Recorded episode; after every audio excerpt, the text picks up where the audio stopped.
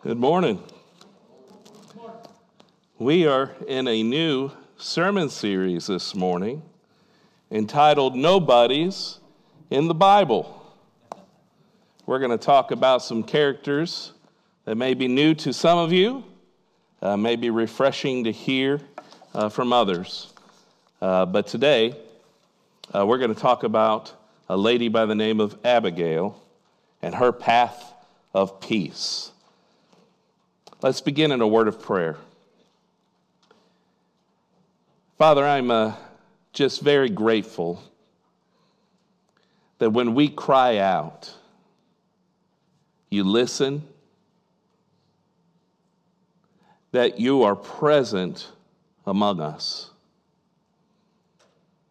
We ask, Lord, that as your presence permeates this room, that you will open our hearts and our minds to your truth that's found in your holy Bible. I pray that you'll bless this time we have together. And we pray these things in Jesus' name. Amen. One of the most notable stories in the Bible is the story of David and Goliath. Amen. I love the story of David and Goliath. And I believe that some of our kids could probably tell the story better. You see, when we first met David, he was a handsome and scrawny lad who wanders into a battlefield bringing his brothers, his older brothers, food while they were at war with the Philistines. David overhears this Goliath as he comes out with his daily taunt and he mocks the Israel army and he mocks their God. David is overcome with passion and offers to fight this giant. And he squares up to this battle proven beast of a man with his giant sword and his heavy armor, with only a sling and five smooth stones. And if you're like me, I am cheering for David. And he slings that first stone right between the eyes of Goliath winning the battle for the Lord. And then everything changes for David, right? Everything changes. He has to leave his father and mother, and he is now to be married to the king's daughter, Michal. And we begin, he begins a military career. And his military career rivals the kings. Songs are sung about David, how he has slain his tens of thousands, and about the king Saul, who slain only his thousands. Quickly, Saul becomes jealous and tries to murder David many times. And when we meet up with David in 1 Samuel 25, he is not the same David we met when he held those slings and, stones in his hands. He is a man on the run. He is battle proven. David in 1 Samuel chapter 25 is living in the desert with hundreds of men and women also on the run from the king. He's in this place called Carmel. And verse 1 of chapter 25 also tells us that a prophet by the name of Samuel had died. Samuel was the prophet who anointed David as king. And so these are dark days for David. He is far removed from the songs sung in his name. Chapter 25 begins in verse 2, or the second part of verse 1, that David moved down into the desert of Maon. Verse 2 says, There was a certain man in Maon who had property there at Carmel, and he was very wealthy. Listen to how wealthy he is. He had a thousand goats, he had 3,000 sheep, which he was shearing in Carmel. His name was Nabal and his wife's name was Abigail. She was an intelligent and beautiful woman, but her husband, a Calebite, was surly and mean in his dealings. And while David was in the desert, he heard that Nabal was shearing sheep, and so he went with ten, he sent ten young men and said to them, Go up to Nabal at Carmel and greet him in my name. Say to him, Long life to you, good health to you and your household, and good health to all that is yours. Now I hear that it's sheep shearing time, and when your shepherds were with us, we did not mistreat them. And the whole time they were at Carmel, nothing of theirs was missing. Ask your own servants, and they'll tell you. Therefore, be favorable towards my young men, since we come at a festive time. Please give your servants and your son David whatever you can find for them. And David's men arrived. They gave Nabal this message in David's name, and then they waited. I'm sure that David and his hundreds of men and women must have kind of looked like raiders at that time. The desert of Maon was surrounded by an area that was plagued by desert raiders, some of them Amalekites that David would meet later. David was not like that.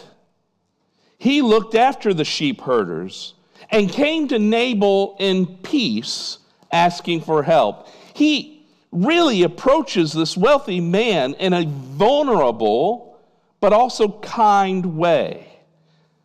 Traveling groups like the Amalekites, uh, they might have taken what they wanted. But David acted in peace, he offered peace, and he proved that he was different. Different from those desert raiders. And it's sheep shearing time. That is a time of celebration and generosity. During uh, our soup, uh, fun, our soup potluck meal just a couple weeks ago, we had so much soup left over uh, that the Wentworths wanted to take it down and feed, feed the homeless. Could you imagine if someone had said to them, No, throw that soup in the trash? We'd all be disgusted, right? It's a time of, of celebration for Nabal and his family. They have plenty, they have an abundance.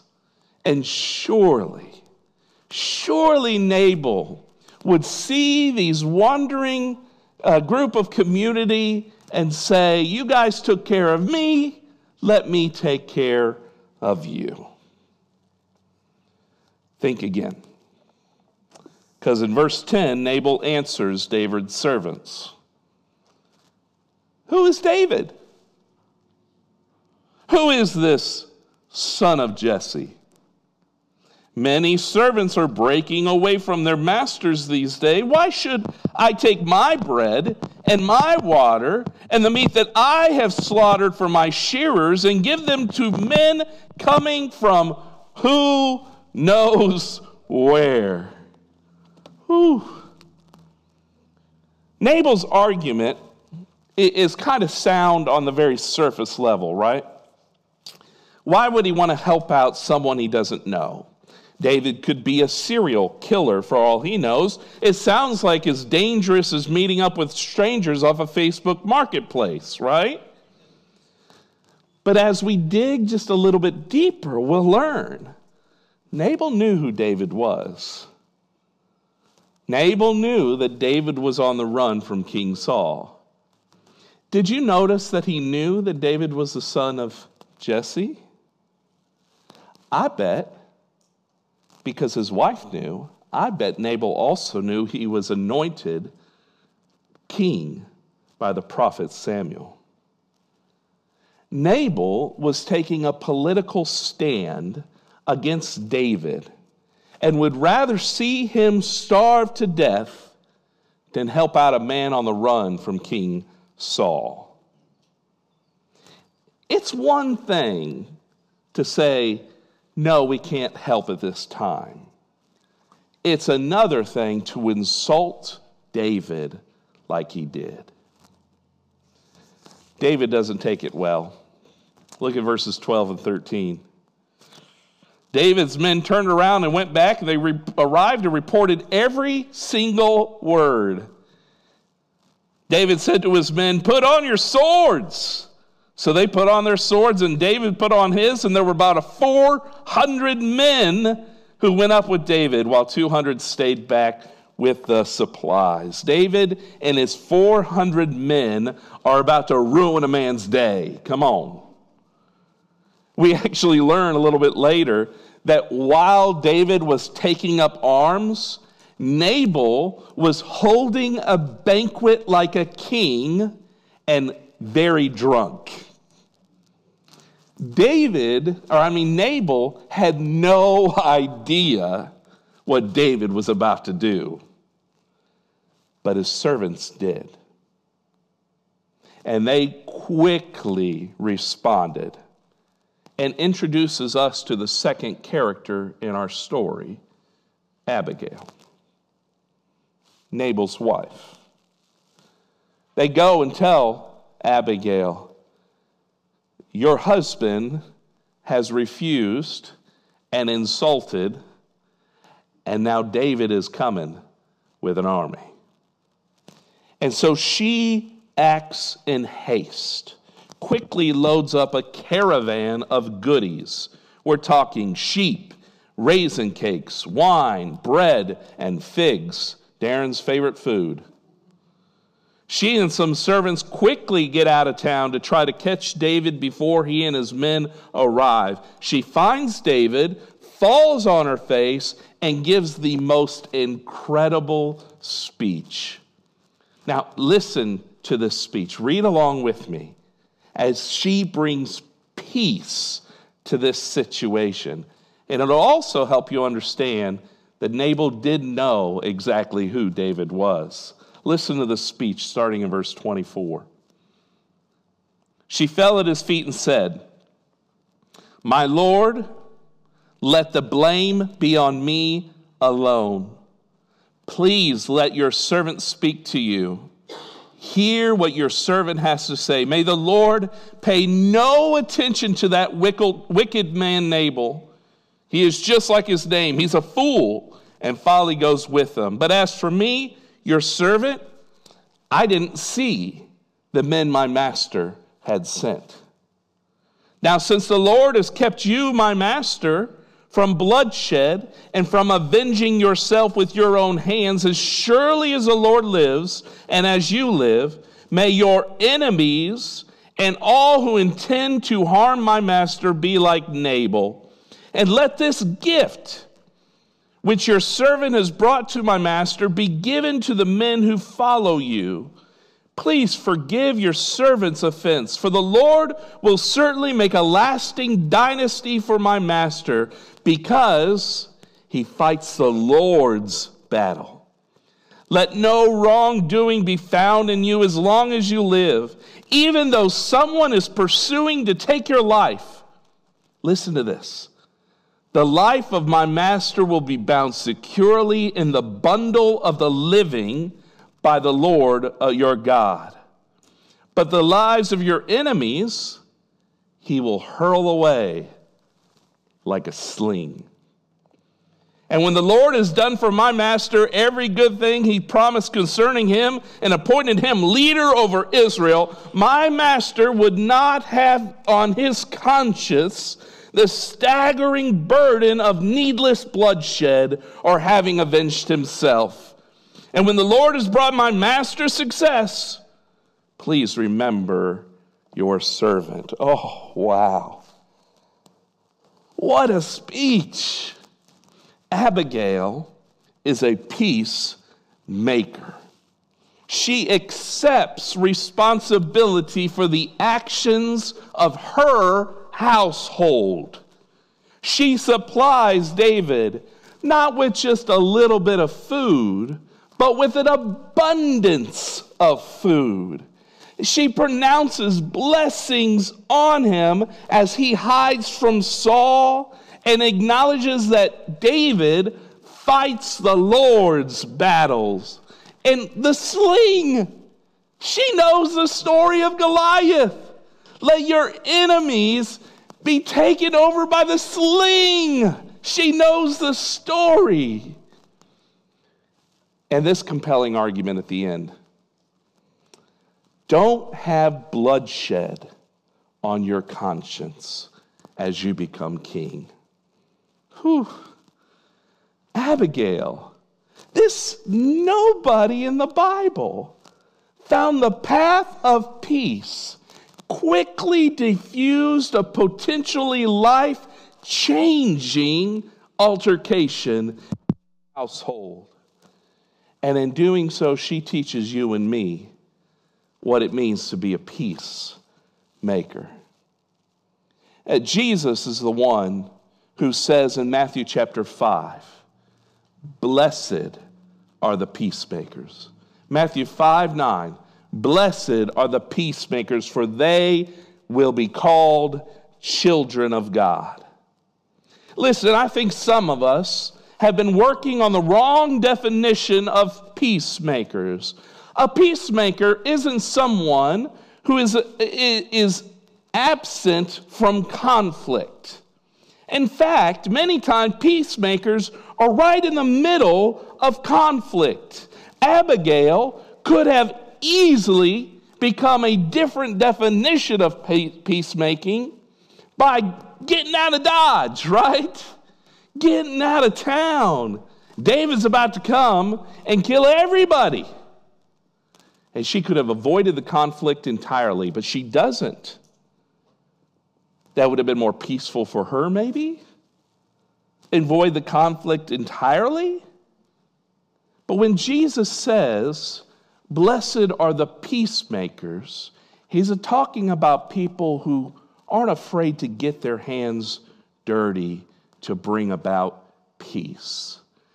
And to be honest, that sounds a whole lot like Jesus Christ.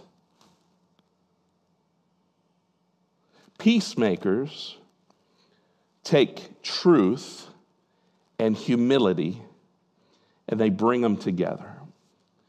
Peacemakers bring together truth and humility.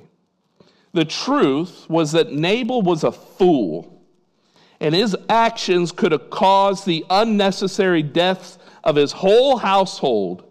If you look at verse 32 and following, it says, Not one male belonging to Nabal would have been left alive.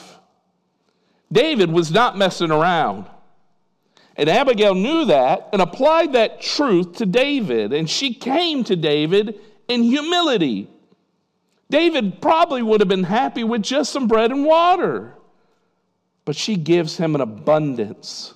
She takes on the consequence of the whole household. The blame is on me, she said. She didn't have to take that blame, but she took the blame for the sake of peace. She brought a way of peace for herself and for her neighbors. And that's the second way that we sometimes mess up the idea of peacemaking. Peacemaking brings peace for everyone involved. A, a, peacemaker isn't selfish and just bringing peace for themselves. We, we have this individualized the idea of peacemaking, that it's what's best for me but it's not what's best for me, it's what's best for the community. There's a story in John chapter 8 where Jesus is teaching in the temple, and a crowd, they gathered around Jesus. The Pharisees saw this, wanted to catch Jesus and get him in some kind of trouble. And so the Pharisees brought Jesus a woman that they had caught in the act of adultery. And they asked Jesus, Should we stone her according to the law? And Jesus could have debated with them until sundown over Jewish law versus Roman law. But it wasn't about that, was it? It wasn't about bringing peace for the Pharisees. It wasn't about defending himself. There was a crowd gathered and an embarrassed woman trembling before them. And so Jesus says, Yeah, let's go ahead and stone her. Everybody get in a line, and the one who has no sin, you pick up a stone and you are the one that will throw first. Everyone now has to grapple with sin. The sin is no longer just this woman, but it's everybody. One more thought about peacemaking. Peacemakers offer a path of peace regardless of the outcome. Abigail had no idea how David would react. Can you imagine that trip with you and your servants, knowing that this David has slain the tens of thousands? This is the same David who, with a sling and a stone, killed Goliath and routed the Philistines. And now she's got to plead her case and hope he doesn't cut her head off right there and then. She has no idea what the outcome's going to be. It could have turned south quickly. And peacemakers are not promised peace. Peacemakers are not promised peace. And Jesus is the perfect example of this truth. You remember the disciples had gathered for Passover. No one washed their feet.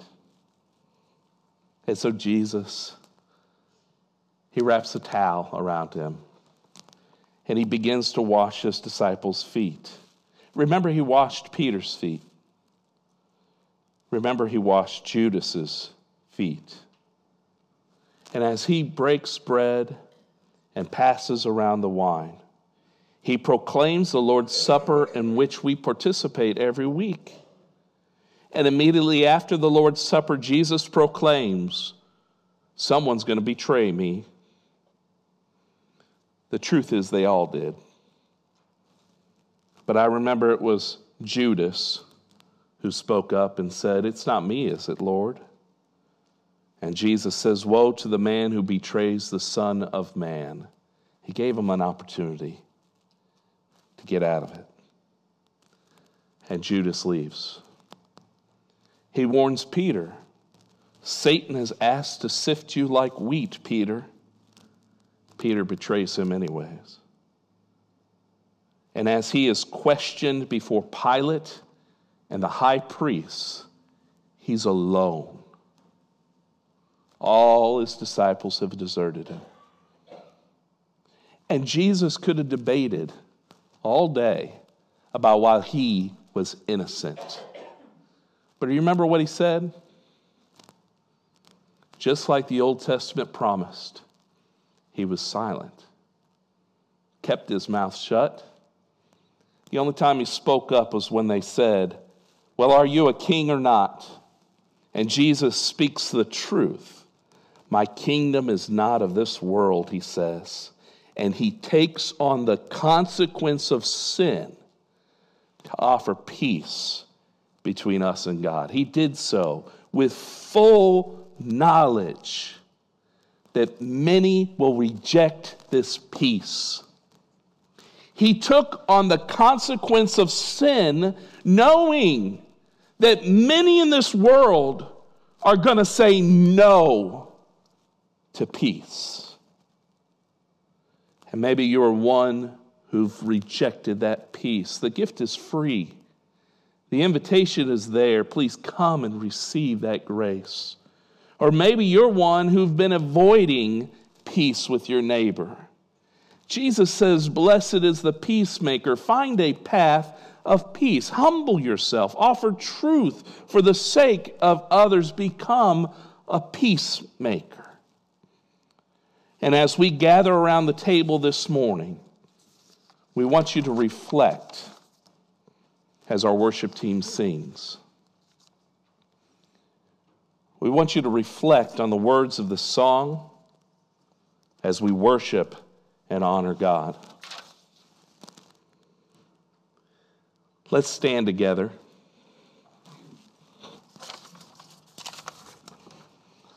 I invite you at this time to go ahead and go to one of these three tables and get your cups as the worship team comes forward.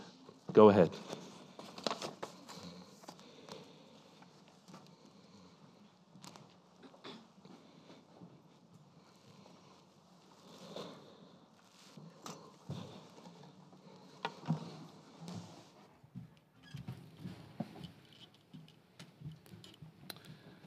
Want you to sit and, and reflect on these words about peace. Go ahead and have a seat as we worship the Lord together.